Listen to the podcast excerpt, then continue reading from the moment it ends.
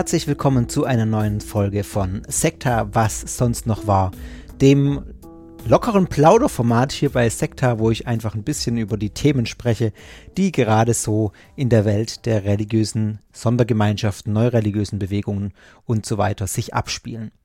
Mein Name ist Fabian und ich freue mich, dass ihr wieder mit dabei seid. Heute mit dem bunten Potpourri an Themen am 13. Äh, Mai 2021. Wir werden uns anschauen, die Prinz Philipp-Bewegung und wie es da nach dem Tod von Prinz Philipp vielleicht weitergeht. Dann ein paar Worte zu Scientology und Corona. Dann habe ich einen äh, US-amerikanischen Kult auf der Liste, Love Has Won. Da wurde die äh, Anführerin tot aufgefunden. Das schauen wir uns genau an. Und dann wieder das schöne Thema Olaf Latzel, der darf wieder auf die Kanzel. Und ich habe mir eine Predigt von ihm angehört. Und da sage ich dann als letzten Punkt dieser Was sonst noch war Folge ein bisschen was dazu. Und ich habe festgestellt, das hier ist Folge 50. Ich habe ja diese beiden Formate, was sonst noch war, und diese normalen Sektorfolgen, in denen ich immer eine Gruppe bespreche.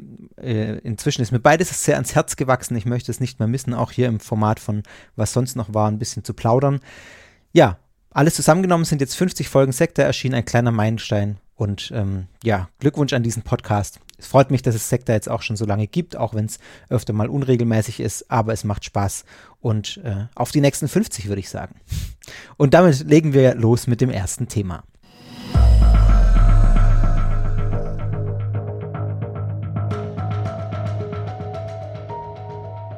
Ihr habt es ziemlich sicher mitbekommen. Man konnte es eigentlich nicht äh, übersehen oder nicht, nicht mitkriegen. Prinz Philipp, der Mann der Queen, ist am 9. April 2021 gestorben. Eigentlich ist das für sich genommen kein Thema für Sekta. Aber die treuen HörerInnen erinnern sich vielleicht an Folge 14. Da ging es um Cargo-Kulte und die Frage, was sind denn eigentlich Cargo-Kulte? Und in diesem Rahmen habe ich auch die Prinz Philipp-Bewegung besprochen. Es gibt nämlich einen kleinen Kult auf der Insel Tanna im Inselstaat äh, Vanuatu im Südpazifik und auf dieser kleinen Insel gibt es ein kleines Dorf. und in diesem Dorf wird Prinz Philipp als Gott verehrt. Kurze Rekapitulation, was es damit auf sich hat. Es gibt eine alte Religion der Yaonanen, die dort in diesem Dorf leben. Das Dorf heißt auch so. Und dieser Religion zufolge glaubt man, dass der Sohn eines Berggeistes, der als Gott verehrt wurde, in ein fernes Land gereist sei. Dort habe er eine mächtige Frau geheiratet und einiges, eines Tages werde dieser Sohn wieder zurück nach Tana auf diese Insel kommen. Und die Yaohanen glauben jetzt, dass Prinz Philipp genau dieser Sohn des Berggottes sei. Sie halten Prinz Philipp also ähm, für ein göttliches Wesen und das Ganze kommt wohl daher, dass sie über die Kolonialisierung mit dem Respekt und mit der Verehrung konfrontiert wurden, die die Kolonialherren der Queen entgegengebracht haben. Und das haben sie dann mit ihrer alten Legende verbunden, so hat sich das vermischt. Der Mann dieser mächtigen Frau, die die Kolonialherren zu verehren, musste also der sein, dessen Wiederkunft sie erwarten. Und dieser Kult hat sich dann auch verstärkt, nachdem das Königspaar 1974 tatsächlich einmal Vanuatu besucht hat und sogar ein paar Einwohner des Dorfes ähm, oder des Stammes die Gelegenheit hatten, Prinz Philipp zu sehen, wenn auch nur von weitem. So kam es, dass Prinz Philipp also auf dieser Insel in diesem Dorf als Gott verehrt wird. Was passiert aber jetzt, nachdem Prinz Philipp gestorben ist? Zunächst mal hat, gab es diese tatsächlich solche Trauerrituale. Man hat mit großer Trauer auf diesen Tod reagiert in diesem Dorf. Einer der Führer dieses Dorfes hat auch gesagt, es, es tue ihm schrecklich, schrecklich leid, dass Prinz Philipp gestorben sei. Die Dorfbewohner und die Anhänger dieses Cargo-Kultes haben der königlichen Familie und dem Volk von Großbritannien auch ihr Beileid ausgesprochen.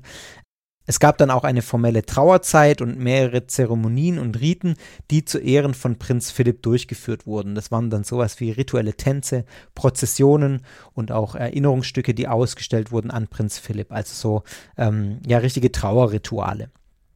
In Bezug auf die Königin hat einer der Dorfältesten dann gesagt, dass sie, obwohl der Prinz tot ist, immer noch äh, eine Verbindung zur Mutter der königlichen Familie haben. Also eine geistige Verbindung zur Queen wird nach wie vor äh, gesehen in diesem Dorf.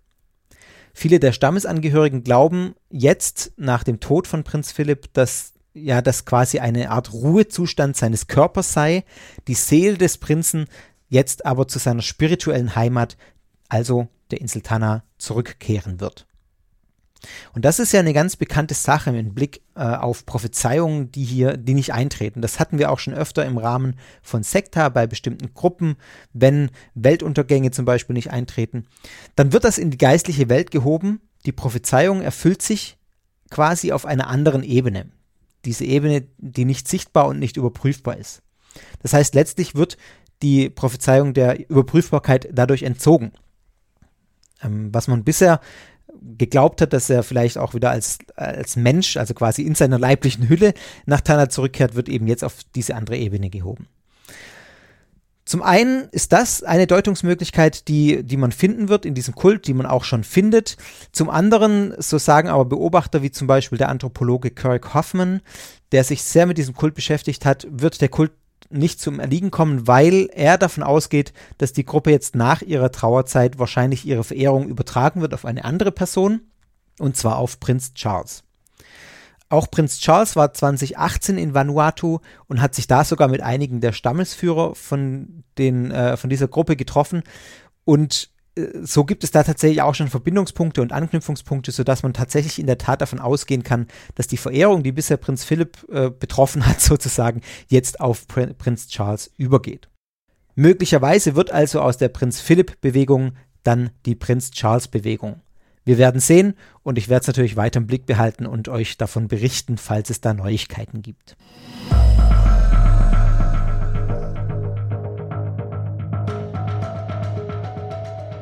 So schnell kann es gehen. Thema 2, Scientology und Corona. Da ist Folgendes vorgefallen, der Hamburger Verfassungsschutz hat mal wieder berichtet äh, über Scientology, das hatte ich auch schon öfter im Rahmen von was sonst noch war.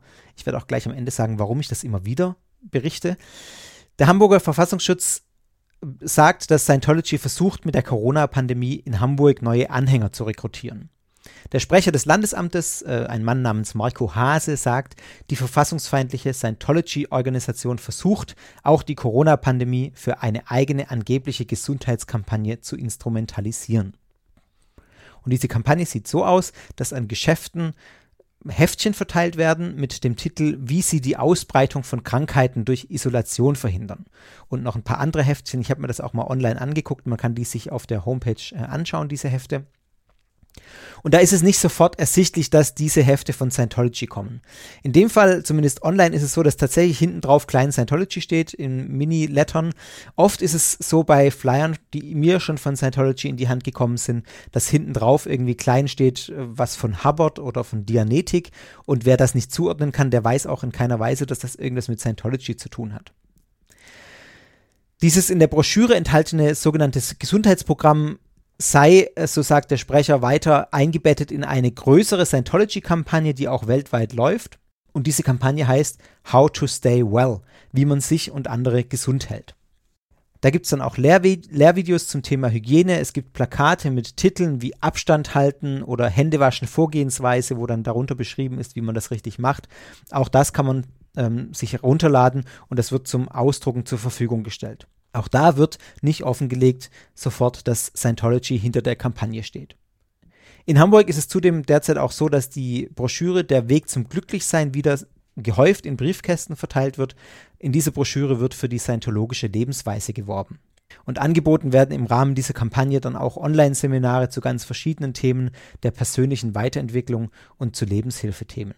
Der Landesamtssprecher sagt, dass es perfide sei, wie Scientology gezielt versuche, an die Kontaktdaten von Menschen zu kommen, die sich derzeit in einer persönlichen Krise befinden. Soweit die aktuelle Nachricht. Was ist das Problem an der ganzen Sache? Abgesehen davon, dass äh, Scientology eine Organisation ist, die vom Verfassungsschutz beobachtet wird. Ich habe es schon öfter erwähnt, auch im Zuge der Anastasia-Bewegung zuletzt. Ich finde vor allem dieses verschleierte Vorgehen hochproblematisch. Ziel dieser verschleierten Kampagnen, solcher verschleierten äh, Flyer oder äh, ja, Kontaktaufnahmen ist immer auf eine Beziehungsebene zu den Leuten zu kommen. Eine Beziehungsebene, die sonst vielleicht gar nicht zustande gekommen wäre, weil man vom Begriff Scientology schon abgeschreckt wäre.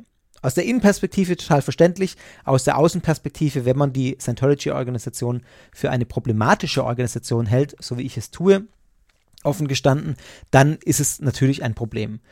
Wenn man mal die Leute kennt, die da drin sind, also wenn man so eine verschleierte Kontaktaufnahme gemacht hat und dann irgendwie in persönlichem Kontakt zu den Leuten sind und sich denkt, äh, dann denken sich die Leute, ach, die sind ja eigentlich ganz nett, so schlimm sind die gar nicht, wie man, wie man immer hört dann ist alles deutlich einfacher. Dann ist es deutlich einfacher, die Leute auch von den Lehren zu überzeugen, häppchenweise dann äh, nachzuschieben, eine Lehre nach der anderen sozusagen, wie es ja bei Shinshanchi zum Beispiel auch gemacht wird, auch ganz deutlich da mit dieser verschleierten Kontaktaufnahme, verschiedene Stufen, in die die, ja, die Neuankömmlinge dann sozusagen reingeführt werden und diese ganze komplette Lehre eigentlich nicht von Beginn an durchsteigen können. Das ist genau das gleiche Vorgehen wie bei Scientology ähm, auch.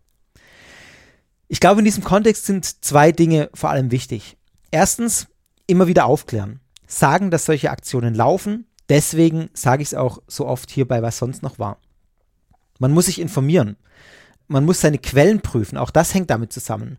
Das hängt mit Medienkompetenz zusammen, mit Informationskompetenz sozusagen, mit der Frage, woher beziehe ich meine Informationen? Wer steckt hinter den Dingen, die ich konsumiere? Von wem ist dieses Heft? Von wem ist dieser Flyer? Von wem ist dieses Plakat? Von wem ist diese Internetseite? Von wem kommt diese Nachricht auf Facebook? Man könnte gerade so weitermachen. Das ist auch was, was völlig außerhalb des Kontextes von äh, neureligiösen Bewegungen oder problematischen Gruppen zutrifft. Das Leben ist anstrengend. Diese, diese Sache ist anstrengend, sich darüber zu informieren, woher man Dinge bezieht. Aber es ist wichtig, weil Informationen niemals neutral sind oder niemals neutral präsentiert werden sozusagen. Das ist auch bei den klassischen journalistischen Medien nicht so. Auch da stecken Menschen dahinter, die darüber berichten. Das, also ich habe es ja auch schon ein paar Mal gesagt, Objektivität in dem Sinne gibt es meines Erachtens nicht. Deswegen ist es mir auch zum Beispiel so wichtig, bei Sekta offenzulegen, wer ich bin und vor welchem Hintergrund ich komme, damit ihr wiederum einschätzen könnt, äh, ob ich vertrauenswürdig bin, ob ihr mich äh, für vertrauenswürdig haltet, beziehungsweise wisst, aus welchem Kontext ich rede und es dann entsprechend einordnen könnt. Das ist so, wenn man Medien konsumiert, das ist anstrengend, aber es ist enorm wichtig, weil das ein wesentlicher Punkt bei Medienkompetenz ist. Deswegen auch jedes Mal oder so oft hier bei was sonst noch war, sage ich, dass eben solche Aktionen laufen. Zum Zweiten glaube ich, dass man ähm, vor solchen Organisationen wie Scientology warnen muss, das habe ich auch schon oft gesagt, aber man darf sie nicht als die ultimativ Bösen darstellen. Das ist ein zweiter Punkt, den ich damit verbinde sozusagen. Denn ganz platt gesagt, das sind nette Leute bei Scientology. Ich war da auch schon ein paar Mal. Ich war da schon in, in dem Zentrum in, in Berlin, am, äh, in der Nähe vom Ernst-Reuter-Platz in Charlottenburg. Die wirken total nett, aufgeschlossen, hilfsbereit, ehrlich, ehrlich besorgt, auch ehrlich bekümmert um, äh, das, um das Wohlbefinden des, andere, des anderen. Und äh, ja, man fühlt sich da wohl, wenn man rankommt erstmal. Und das Problem ist, wenn man Scientology als so ultimativ böse darstellt, dann kommen Leute in Kontakt, zum Beispiel jetzt mit Scientologen, das gilt auch in vielen anderen Bereichen, kommen in Kontakt mit den Menschen dort und denken, hoppla, die sind ja ganz anders. Die sind ja gar nicht so schlimm, wie man immer sagt. Die sind doch eigentlich bestimmt ganz nett. Vielleicht stimmt vieles andere, was ich über Scientology gehört habe, auch nicht. Und deswegen muss man, glaube ich, vorsichtig sein, auch in der Aufklärungsarbeit über Scientology. Man muss das als Teil mitdenken, dass da ja auch nette Leute sind dass man zum Beispiel, wenn man hinkommt, mit diesem Love-Bombing, also mit diesem, äh, ja, freundlichen, überschwänglich freundlichen Begrüßen konfrontiert wird und man sich erstmal richtig wohlfühlt, wie es bei den Zeugen Jehovas ja auch war. Wenn ihr meine Folgen dazu nachhört, berichte ich da ja auch, wie ich mich da gefühlt habe. Nein, die haben bei Scientology keine Hörner auf dem Kopf, die haben keine Teufelsmasken auf, in der Scientology-Zentrale brennt kein Höllenfeuer und die essen auch keine kleinen Kinder. Trotzdem ist es eine problematische Gruppe meiner Ansicht nach. Ich plane tatsächlich in diesem Jahr irgendwann noch eine Scientology-Folge zu machen. Seht mir nach, dass das so lange dauert, äh, bis ich da mich endlich mal mit befasse. Es ist einfach schwierig und unfassbar viel Material, aber es kommt dazu noch was. Dann werde ich auch erläutern, warum ich tatsächlich Scientology als keine so unproblematische Gruppe sehe. Und ich glaube, ihr versteht den Punkt. In der Aufklärungsarbeit, gerade über solche Gruppen wie Scientology, muss man das immer mitdenken. Das sind auch nette Leute und man darf das nicht alles als total verteufelt darstellen, weil dann eben das Bild nicht stimmt und man dann sich vielleicht äh, ja selber ins Knie schießt. Soweit dazu mal, ihr merkt schon, Laberformat, ich rede vor mich hin, ungeskriptet. Kommen wir zum nächsten Punkt.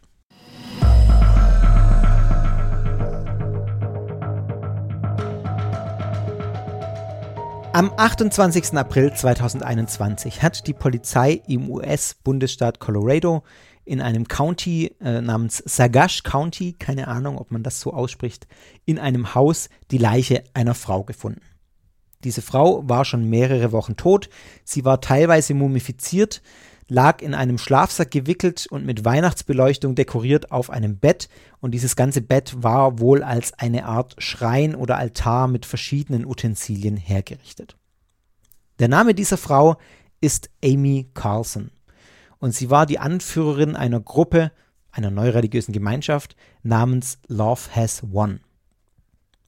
Was sich nach True Crime anhört, geht ein bisschen in die Richtung, aber am Ende dann doch nicht ganz, werdet ihr gleich hören. Ja, ist die Beschreibung einer Szene, die am Ende des Lebens dieser Frau steht, Amy Carlson, und äh, einer Gruppe, die mit ihr zusammenhängt, Love Has Won. Ich habe diese Nachricht jetzt mal als Aufhänger dafür genommen, mir diese Gruppe genauer anzuschauen. Sie ist mir schon ein paar Mal im letzten Jahr oder in den letzten Jahren inzwischen, glaube ich, schon immer mal wieder aufgepoppt äh, in kurzen kleinen Nachrichten. Aber äh, ich habe es nur so am Rande wahrgenommen, weil es jetzt auch kein so großes Thema war. Aber dadurch, dass jetzt ja die Anführerin der Gruppe gestorben ist, dachte ich, werfe ich mal einen genaueren Blick drauf. Und möchte euch kurz mitnehmen in die Geschichte dieser Gruppe und dann auch zu dem Ende, das ich gerade beschrieben habe, wie es dazu kam. Amy Carlson war eine Frau, die aus Texas stammt. Sie war eine sehr gute Schülerin, äh, sagen zumindest ihre Eltern oder ja, ich weiß nicht, ob die Eltern noch leben, aber ihre äh, Familienangehörigen. Sie hat wohl schon sehr früh als junge Erwachsene, aber naja, dann auch angefangen von sehr merkwürdigen Dingen zu reden, wie zum Beispiel Raumschiffen und sehr merkwürdige Weltsichten auch übernommen.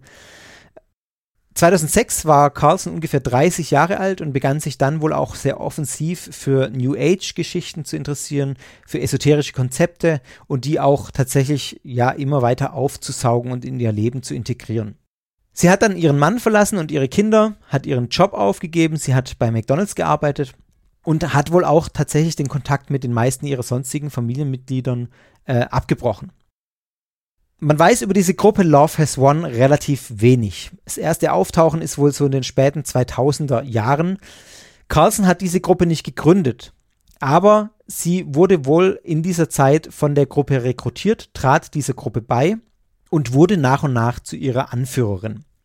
Love Has One war eine recht kleine Gruppe, ungefähr 20 Anhänger bis heute. Also das hat natürlich auch immer wieder eine gewisse Fluktuation gehabt, aber so in dem Größenbereich hat sich das bewegt und ist eine Gruppe, die einen sehr fluiden Glauben praktiziert. Es gibt keine festen Glaubenssätze, gab keine festen Glaubenssätze oder nur wenige das passt auch zu dem ganzen Esoterik-Weltbild, äh, was ich euch ja auch in der entsprechenden Folge über die Esoterik geschildert habe. Also es fügt sich da gut ein. Wesentliche Elemente stammen eben aus esoterischen Konzepten, aus Verschwörungsmythen, also zum Beispiel solche Dinge wie Reptiloiden ähm, war was ganz Großes in der Love Has One Gruppe oder ist was ganz Großes in dieser Gruppe.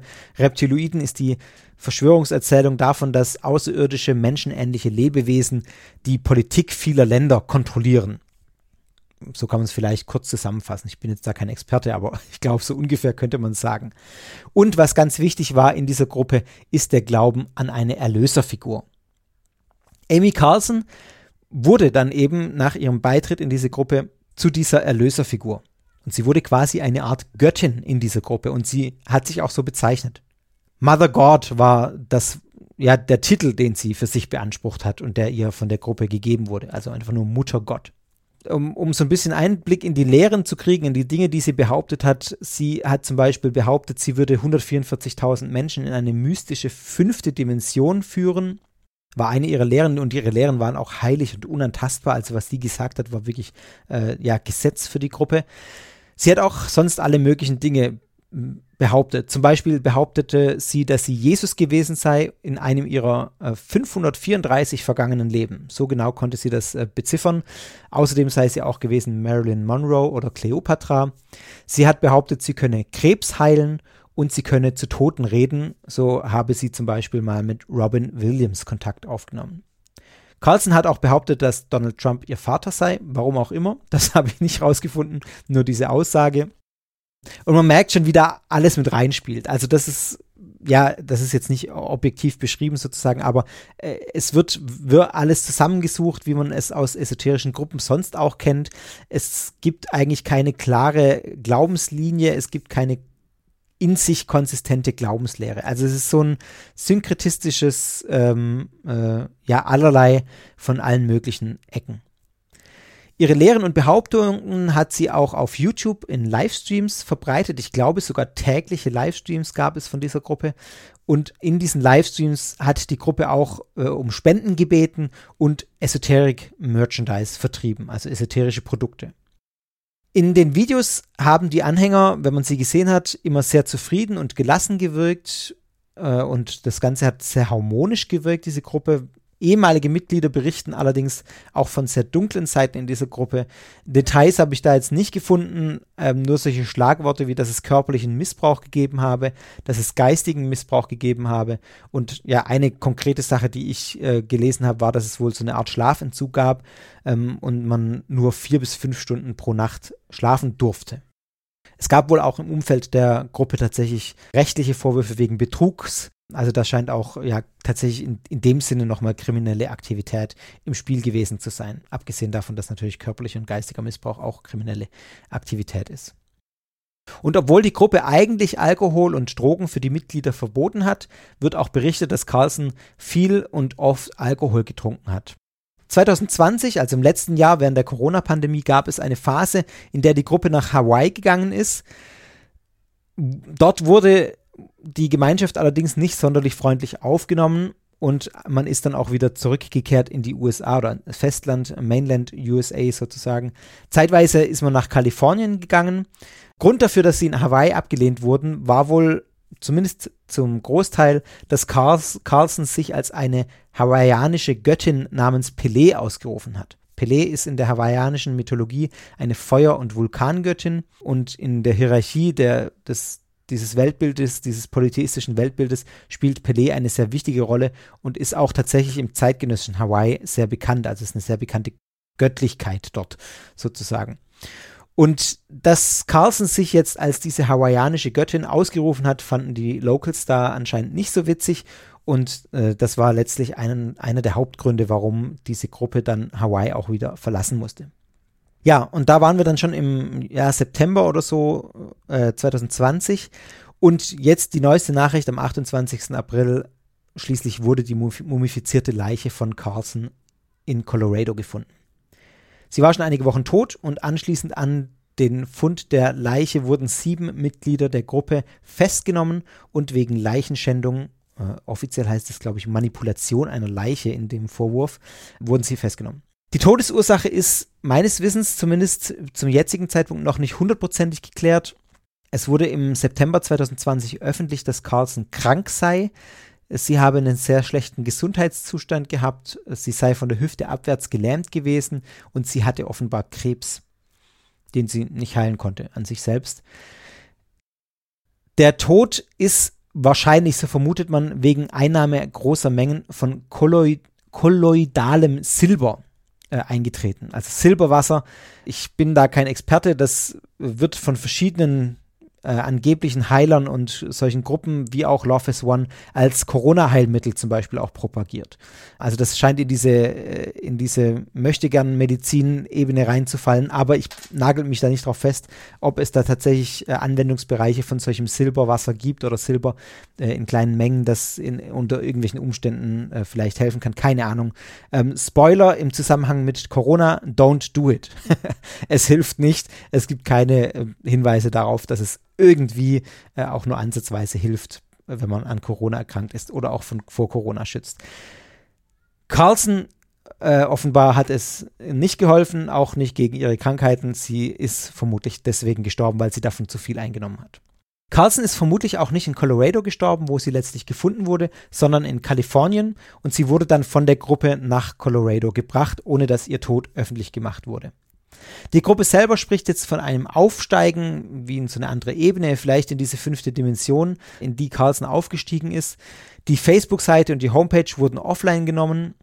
Man weiß jetzt also nicht, was die Gruppe jetzt macht, wie es mit der Gruppe weitergeht. Das Ganze ist zum jetzigen Zeitpunkt auch noch keine zwei Wochen äh, publik oder gerade zwei Wochen publik. Äh, von daher ist da auch abzuwarten, wie es da weitergeht, ob es damit weitergeht oder ob sich die, diese Gruppe damit auflöst. Carlsons Sohn äh, Cole, der mit seiner Mutter entfremdet ist, seit er zehn Jahre alt ist. Äh, der wurde dann von den Medien befragt auf den Tod seiner Mutter hin. Und ähm, er sagt, er habe mit dem Tod seiner Mutter gerechnet. Er wusste offenbar auch, dass sie krank ist. Und er sagte anschließend, hoffentlich beendet das dieses ganze Debakel um Love Has Won. Ich hoffe, der Schaden, den diese Gruppe anrichtet, hat jetzt ein Ende. Also er stand dem Ganzen ganz offensichtlich sehr skeptisch gegenüber und hofft, dass Love Has Won jetzt vorbei ist. Ob das tatsächlich so ist, werden wir sehen und auch da werde ich meine News-Ticker weiter im Blick behalten. Das Ganze, finde ich, ist irgendwie auch ein krasses Beispiel für so eine esoterische Kleingruppe, von der es auf der ganzen Welt ja ungezählt viele gibt. Auch in Deutschland gibt es solche Gruppen zuhauf. Gerade gab es auch einen Bericht, dass in Frankreich seit Beginn der Corona-Krise mehr als 500 solcher Kleingruppen entstanden sein sollen ganz viele, die, ja, die allermeisten, 99 Prozent davon wahrscheinlich, sind unauffällig und sehr klein. Viele gehen auch gar nicht groß in die Öffentlichkeit. Love is One war ja jetzt zumindest über YouTube sehr präsent und da hat da eine Öffentlichkeit erreicht das Ganze heißt, ja, man sollte einen guten Blick drauf werfen, wo man sich bewegt, wo man reingerät. Solche kleinen familiären Strukturen in gerade solchen esoterischen Gruppen sind, glaube ich, auch sehr anfällig für körperlichen und für geistigen Missbrauch. Da ist es auch wichtig, dass man Angehörige hat, die aufmerksam sind, die da im Ernstfall ja auch Kontakt mit Beratungsstellen aufnehmen. Also es ist jetzt nicht unwahrscheinlich, dass vielleicht manche von euch, die zuhören, in irgendeiner Form damit schon in Kontakt geraten sind. Wenn das ernst wird, äh, ja, ich kann euch nur nahelegen, nehmt mit Leuten Kontakt auf, wenn ihr dann ein ungutes Gefühl habt bei Angehörigen oder auch bei euch selber. Nehmt mit Leuten Kontakt auf, die davon Ahnung haben. Beratungsstellen gibt es überall, nicht nur bei den Kirchen, sondern auch äh, weltanschaulich neutrale äh, Beratungsstellen. Einfach mal googeln, da gibt es genug. Und scheut da nicht davor zurück, bei sowas anzufragen. Dafür sind die da. Das nur nochmal als kleiner Hinweis.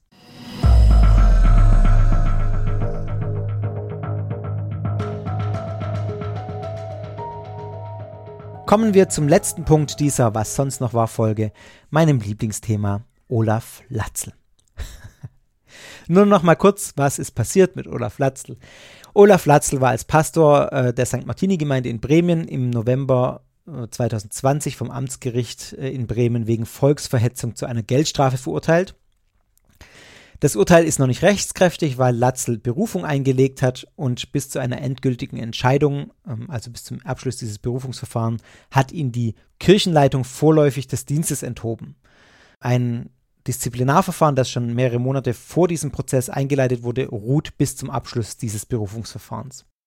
Jetzt hat Latzel vor dem Disziplin vor der Disziplinarkammer der Bremischen Kirche beantragt, dass diese Freistellung, also diese Dienstenthebung ausgesetzt wird. Das war mit Erfolg gekrönt. Es gab wohl einen nicht öffentlichen Erörterungstermin am 22. März 2021 und an diesem Termin hat die Kammer, diese Disziplinarkammer, Bedenken gegen die vorläufige Dienstenthebung geäußert und den Beteiligten empfohlen, einen Vergleich äh, zu schließen oder zu einem Vergleich zu kommen. In diesem Vergleich geht es wohl darum, dass äh, Latzel dazu aufgefordert wird, um Entschuldigung zu bitten für seine Äußerungen und außerdem zusichern soll, dass er künftig in seinen Worten mäßiger sich äußern wird. Das äh, sagt ein Kirchensprecher. Das hat Latzel wohl getan und daraufhin gab es dann einen Vergleich und Latzel darf jetzt wieder predigen, darf wieder seinen Dienst ausüben. Ich habe zu diesem Thema schon viel gesagt. Ich möchte es jetzt auch nicht nochmal alles ausführen. Ich finde das auch keinen so einfachen Fall. Habe ich in der letzten, was sonst noch war, Folge gesagt. Latzels Ansichten teile ich in keiner Weise und ich glaube, dass sich die bremische evangelische Kirche auch mit diesem ganzen Vorgehen, mit diesem ganzen Drumherum keinen sonderlich großen Gefallen tut. Das war nicht so richtig geschickt. Jetzt heißt es aber erstmal noch warten auf das Ergebnis des Berufungsverfahrens. Meine Vermutung ist, wenn er dann äh, rechtskräftig verurteilt wird, dann ist die bremische evangelische Kirche nochmal gezwungen zu handeln, was zu tun. Und ansonsten ist wohl davon auszugehen, dass Latzel einfach Latzel bleibt und auch Pastor der evangelischen Kirche in Bremen. Ich möchte noch ein paar persönliche Worte sagen. Jetzt gar nicht mal zu dem Verfahren an sich, das könnt ihr alles für euch selber einschätzen, wie gut ihr oder schlecht ihr das findet. Dass ich nicht sonderlich begeistert bin, dürfte klar sein nach meinen letzten Folgen. Eigentlich wollte ich das Kapitel Latzel abschließen. Ich muss ganz ehrlich sagen, der Typ nervt mich. Diese ganze Sache nervt mich auch und äh, es passt ja auch irgendwie nur am Rande äh, zum Thema von Sekta weil er eben ja an äh, ja jetzt keine klassische religiöse Sondergemeinschaft oder irgendwie problematische Gruppierung anführt, sozusagen. Allerdings ähm, möchte ich dann doch noch mal ein bisschen mehr drauf eingehen jetzt an der Stelle und damit es dann vielleicht auch bewenden lassen. Latzel hat seit seiner Wiedereinsetzung in den Dienst oder seitdem er seinen Dienst wieder ausüben darf, mehrere Predigten und Bibelstunden gehalten und die kann man auch auf YouTube nachschauen. Er hat da mehrere 10.000 Follower auf YouTube, also äh, oder Abonnenten heißt es ja. Das hat mich schon ein bisschen erschreckt. Ähm, ich habe dann mal so eine Predigt angeklickt und ehe ich mich versah, hatte ich sie ganz angehört. ganz aus Versehen. Und was soll ich sagen? Puh, also ja, der Typ ist schon krass. Also wie gesagt, diesen Abschnitt, das ist jetzt wirklich ein persönlicher Abschnitt. Meine Meinung, ordnet das bitte so ein. Und überspringt ihn, wenn ihr das nicht hören wollt, ist mir egal. Man muss ihm zugestehen, Latzel, man kann Latzel gut zuhören. Er ist kein so schlechter Redner. Aber ich möchte kurz auf diese Predigt und auch auf ein paar Inhalte eingehen, weil ich tatsächlich glaube, dass das jetzt gut in den Rahmen von Sekta passt. Und man in dieser Predigt, wie ich gleich zeigen werde oder versuchen versuche zu zeigen, Glaubenssätze sehen kann, die zu problematischen Strukturen führen. Ich sage ja öfter bei Sekta, dass ich nicht die Glaubenssätze der Gemeinschaften bewerte und das versuche ich auch wirklich durchzuziehen. Äh, dass ich die Gemeinschaften nicht aus einer theologischen Sicht bewerte. Das heißt, mir ist es völlig Wumpe, ob jemand glaubt, dass Jesus Gottes Sohn war oder ob jemand glaubt, dass Donald Trump ähm, der Messias ist oder ob jemand glaubt, dass irgendeine Frau eine Mutter Gott ist äh, und die der Welt die Heilung bringt. Keine Ahnung.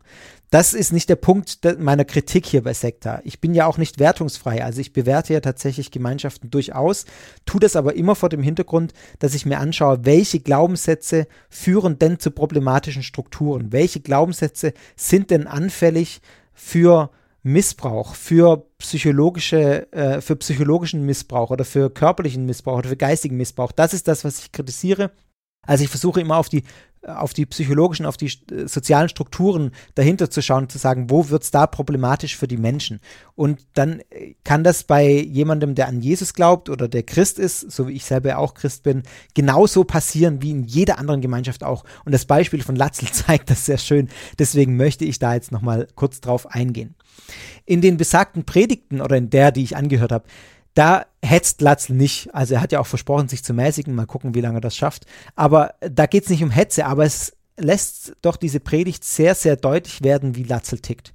Und ich muss ganz persönlich und ganz klar sagen, Latzel vereint so ziemlich alles, was ich ablehne. Das, was Latzel sagt, steht in so ziemlich allem völlig gegen das Bild von Christentum, das ich habe ich muss es so deutlich sagen, glaube ich an der Stelle, an den Gott, von dem Latzel spricht und den Latzel predigt, an den Gott glaube ich nicht. Wenn das der Gott des Christentums wäre, dann könnte ich mich nicht als Christ bezeichnen.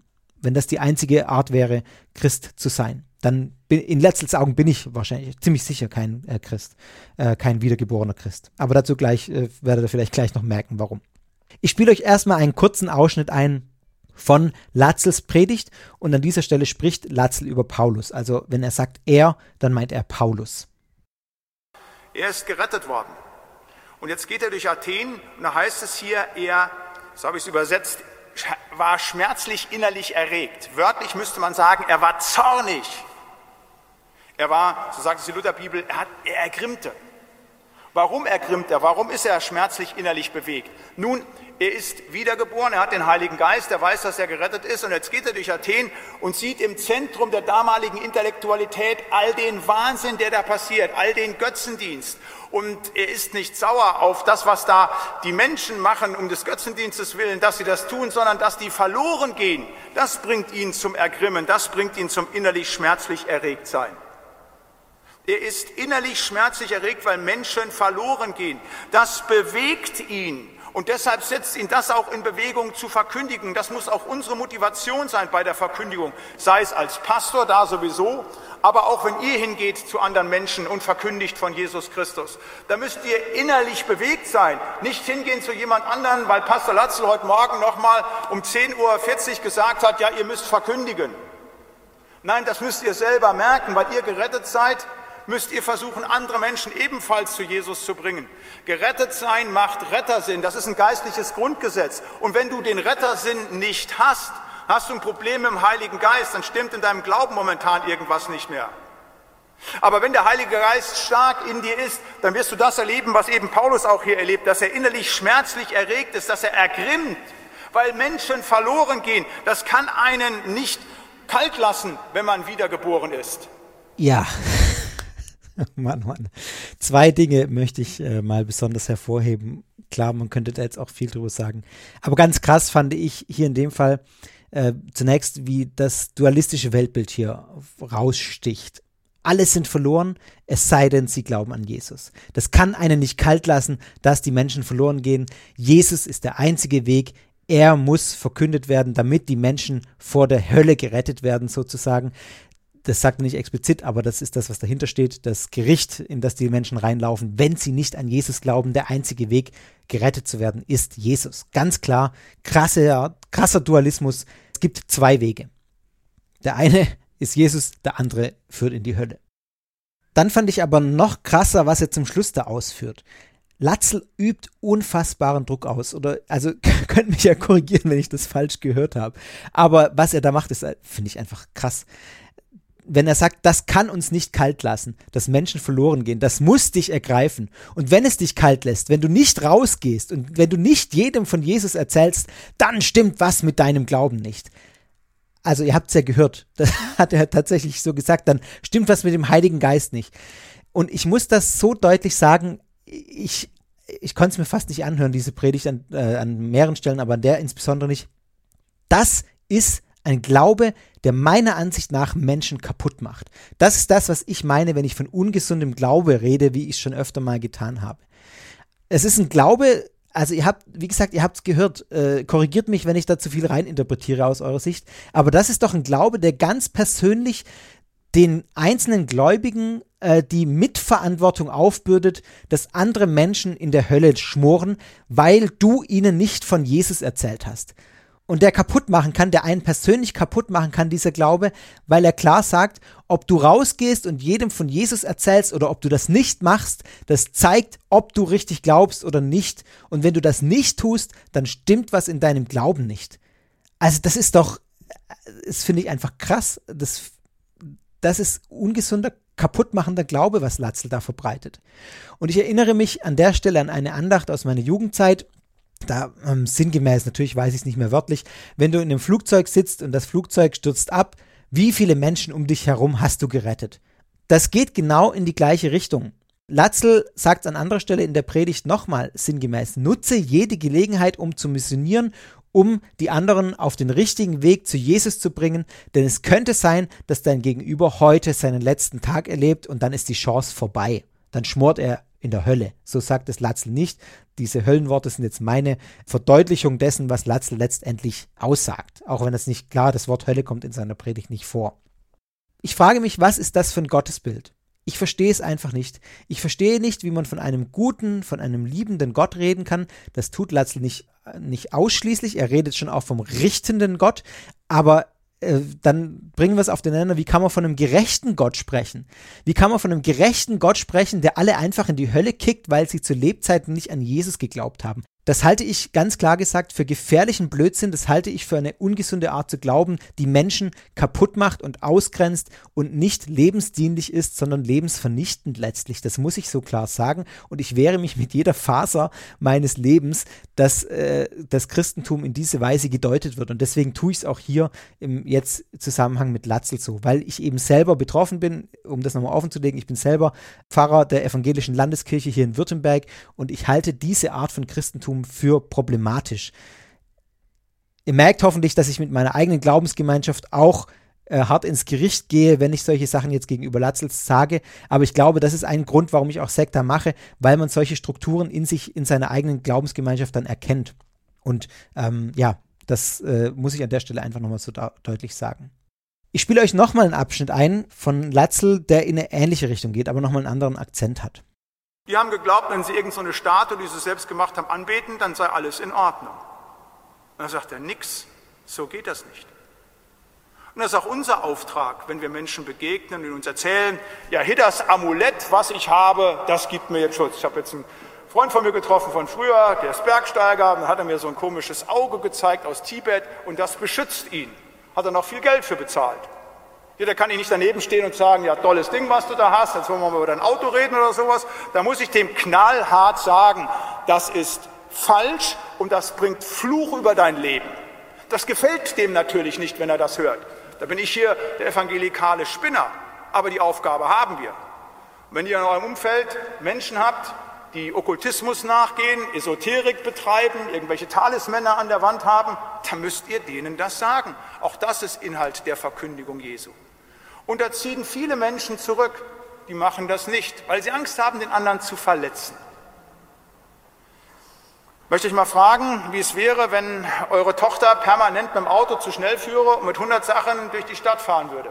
Ihr wüsstet, meine Güte, das geht irgendwann schief. Sie muss irgendwann da vor Gericht.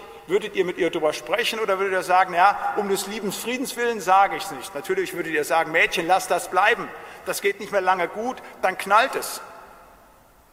Und wenn man weiß, dass es am Ende des Lebens nicht für alle, die ohne Jesus sind, Gericht gibt, da müssen wir auch davon sprechen. Das ist auch so ein Thema, neben dem Zerschlagen der falschen Sicherheiten, über das nicht gesprochen wird vom Gericht.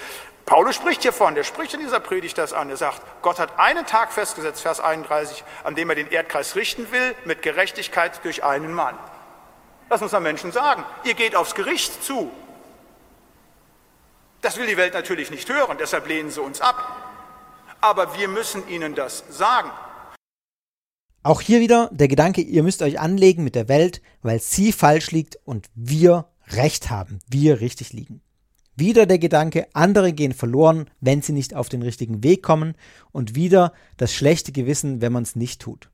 Dann kommt noch dieser hanebüchene Vergleich mit der Tochter, der natürlich äh, ohne Frage im Weltbild des Olaf Latzel Sinn macht. Konsequenz ist das Gericht oder der Tod. Letztlich hebt er aber das alles auf eine emotionale Ebene und ist meines Erachtens ein sehr manipulativer Vergleich. Ganz deutlich und deshalb hier nochmal der Einspieler von diesem Ausschnitt. Die Ablehnung durch die Welt ist Teil dieses Weltbildes. Das habe ich auch schon öfter mal gesagt. Die Ablehnung ist letztlich etwas Bestärkendes. Die Ablehnung durch die Welt zeigt, dass man selber auf dem richtigen Weg ist. Auch das ist was, was Latzl an anderer Stelle in der Predigt nochmal sinngemäß sagt. Und wenn ihr wollt, dann hört euch die ganze Predigt an. Die geht ungefähr 41 Minuten. Ich verlinke die euch auch in den Show Notes, damit mir nachher keiner vorwerfen kann, ich hätte das aus dem Kontext gerissen. Hört es euch ganz an von mir aus. Diese Ablehnung durch die Welt, die letztlich die eigene Weltsicht bestätigt, die finden wir auch bei vielen problematischen Gemeinschaften. Ich habe bei den Zeugen Jehovas darüber gesprochen. Ich habe, glaube ich, bei der Westboro Baptist Church darüber gesprochen. Für die ist diese Ablehnung Bestärkung. Es gehört dazu. Und so ist es bei fundamentalistischen Christen wie Latzel und Konsorten auch. Wenn sie nicht abgelehnt würden, da wäre irgendwas verkehrt. Das wäre in ihren Augen falsch. Und deshalb habe ich auch schon öfter gesagt, dass solche dummen Aktionen wie Sachbeschädigung oder sowas immer nur weiter diese Gruppe in ihrem Weltbild bestärkt, weil die Ablehnung konstitutiv fast schon zu diesem Weltbild dazugehört. Sie ist ein Anzeichen dafür, ein ganz klares Anzeichen und Indiz dafür, dass wir selber auf dem richtigen Weg sind.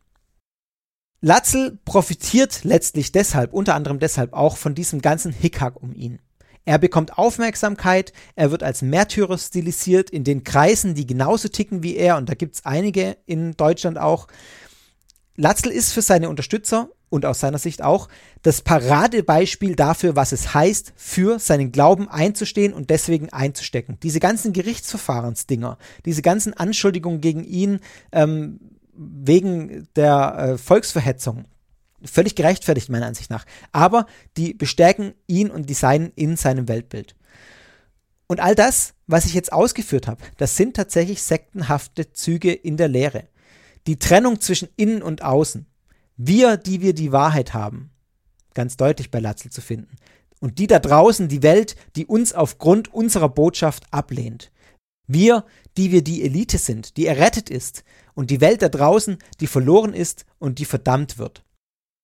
Und um nochmal was zu versuchen, ein positives Ding rauszufinden aus dem Ganzen, was zumindest schön deutlich wird an dem, was jetzt auch Latzel gesagt hat, was aus der Innensicht solcher Gruppen, also ich verallgemeine jetzt ein bisschen, weil ich glaube, dass das bei Latzel tatsächlich sektenhafte Züge schon sind, sage ich gleich nochmal was dazu. Was man sieht, ist, dass der Grundgedanke ist, dass man der Welt etwas Gutes tun will und gar nicht merkt, wie kaputt man seine Anhänger auch macht oder wie kaputt eigentlich die Lehre auch Menschen machen kann. Weil man so davon überzeugt ist, dass man die Welt rettet, dass man der Welt was Gutes tut und der Welt helfen will, dass man das gar nicht mehr im Blick hat. Letztlich sind das ganz klar fundamentalistische Lehrsätze, wie wir sie auch in vielen sektenhaften Gruppen und hochproblematischen Gemeinschaften finden. Da ist kein Dialog mehr möglich.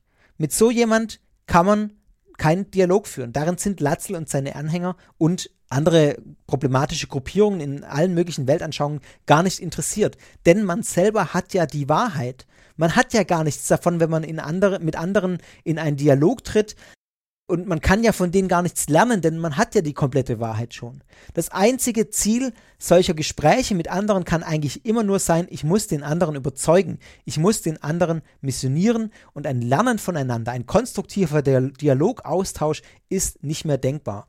Das ist auch ein Grund, warum solche Pro Gruppen und solche Ansichten so problematisch sind.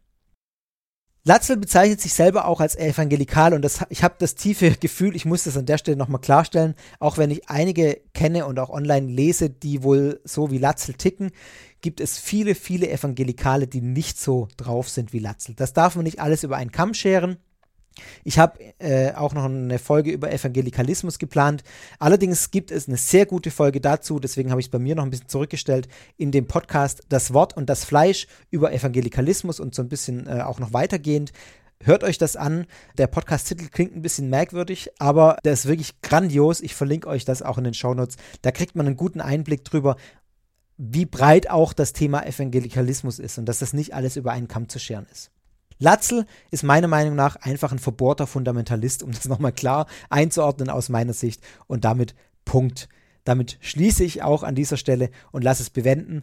Und ich werde natürlich wieder darüber berichten, wenn dann die Latzel-Sache weitergeht, aber ich fand es jetzt an der Stelle nochmal einfach interessant, weil ich diese Predigt gehört habe und ich das Gefühl hatte, ich muss da nochmal ein bisschen was äh, dazu sagen. Und man kann ja tatsächlich so ein bisschen zeigen, ich hoffe, das habt ihr gemerkt, welche Lehren dann tatsächlich auch problematisch werden und wie die problematisch werden. Und obwohl ich selber mich als Christ bezeichne und Latze sich als Christ bezeichnet, wir, das fürchte ich, nur relativ wenig Schnittmenge haben, würde ich mal sagen, in dem, was wir wirklich, äh, wo wir wirklich gemeinsam davon überzeugt sind.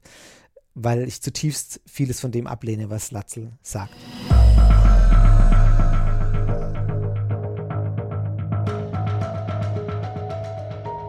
Damit sind wir am Ende dieser Was sonst noch war Folge mit einem emotionalen Schluss, zumindest für mich ein emotionaler Schluss. Ach, das regt mich immer auf, ey. Also gut. Ich habe noch äh, ganz, äh, ganz wenige Sachen zu sagen. Zum einen, ich habe die letzte Folge Rückmeldungen bekommen. Das war die ähm, Orkoblom-Bewegung, in der ich versucht habe zu gendern. Ich versuche es tatsächlich, auch wenn man es in der Folge jetzt, glaube ich, wieder nicht gemerkt hat. hat ich, das ist, liegt auch an dem freien Sprechen. Ich habe das einfach noch nicht so drin ich werde das auf jeden Fall fortführen und versuchen, liebe HörerInnen, das tatsächlich in meinen Sprachgebrauch zu übernehmen. Nicht, weil ich irgendeiner, wie hat es einer auf Twitter bezeichnet, ähm, ähm, kulturmarxistischen Ideologiefolge oder sowas. Also ich habe irgendwelche rechtspopulistischen Trollmeldungen äh, auf Twitter gekriegt. Nein, einfach weil ich es für richtig halte. Inklusiv zu sprechen ist wichtig und Sprache formt auch unsere Gesellschaft in gewisser Weise und drückt aus, wofür wir stehen. Und deswegen werde ich versuchen, diesen Sprachgebrauch zu übernehmen. Es hört sich ungewohnt an, es hört sich auch für mich ungewohnt an, wenn ich von HörerInnen spreche, von AnhängerInnen, aber letztlich ist das eine Gewöhnungssache, davon bin ich überzeugt und wenn wir das alle durchziehen, dann merkt das in ein paar Jahren keiner mehr und jeder äh, und jede, geht schon los, wird sich fragen, warum wir überhaupt mal noch anders reden konnten früher. Deswegen seht es mir nach, wenn das noch holpert und stolpert und ich das bei weitem entfernt von perfekt oder von gut sogar hinkriege. Wie gesagt, in der Folge habe ich jetzt, merke ich jetzt gerade beim Reden, dass ich da gar nicht drauf geachtet habe. Aber äh, ich versuche es. Ich gebe mir Mühe, seid nachsichtig. Dann auf ein Bier am 21. Mai. Das steht. Äh, das ist jetzt schon relativ bald, in knapp zwei Wochen. Freue ich mich drauf auf das Live-Event, sozusagen auf unser gemütliches Beisammensein mit einem Bierchen oder Weinchen oder was auch ihr sonst auch trinkt. Um 20.30 Uhr am 21. Mai auf der Webseite von Sekta, sekta.fm findet ihr die entsprechenden Daten dann am Tag selber. Das Ganze wird per Videokonferenz stattfinden. Herzliche Einladung an alle, die Lust haben, dazuzukommen. Es ist keine Anmeldung nötig und auch kein Vorwissen oder Vorerfahrung oder was auch immer. Kommt einfach, wenn ihr Lust habt, dabei zu sein. Wir werden über Themen sprechen, die aufploppen. Äh, in der Regel haben die irgendwas damit zu tun, was die letzten Sektorfolgen so war. Äh, beziehungsweise in der Regel ist gut gesagt, es ist jetzt erst zum dritten Mal, aber vermutlich werden wir uns, äh, uns über einiges austauschen, was bei Sektor thematisiert war. Ich habe auch die Rückmeldung mal gekriegt, dass äh, das hatte ich auch schon in der letzten Was sonst noch Folge gesagt, dass ich das doch aufzeichnen soll. Ich habe das angesprochen beim letzten Treffen und wir sind, glaube ich, sogar einstimmig zu, zu dem Ergebnis gekommen, dass wir das nicht wollen, um eben diesen Live-Charakter zu bewahren und auch um zu ermöglichen, dass sich da jede und jeder tatsächlich dran beteiligen kann äh, es ist dann doch eine Hemmung für manche, wenn sie wissen, das wird aufgezeichnet und die melden sich dann nicht zu Wort. Deswegen, was dort gesprochen wird, bleibt in dem Rahmen, in dem es dann dort stattfindet und da wird es keine Aufzeichnung davon geben. Das gehört einfach zum Charakter des äh, Events dann dazu sozusagen. Wenn euch Sekta gefällt, dann freue ich mich über eure Unterstützung in Form von Weitersagen, in Form von äh, netten Rezensionen bei Apple Podcasts oder auf sonstigen Plattformen und in Form von einem Kaffee, den ihr mir spendieren könnt, zum Beispiel auf kofi.com, wenn ihr mir per PayPal oder per Überweisung was zukommen lasst. Alles das findet ihr auch auf der Webpage sekta.fm slash Unterstützung. Ich freue mich über alles, was kommt, denn das hilft mir äh, und motiviert mich weiter an Sektor zu arbeiten und schaufelt mir auch ein bisschen die ein oder andere Minute frei, wenn da tatsächlich ein bisschen Gegenwert mit reinkommt. In diesem Sinne sage ich Tschüss, macht's gut, bleibt gesund, lasst's euch gut gehen und wir hören uns bald wieder. Euer Fabian.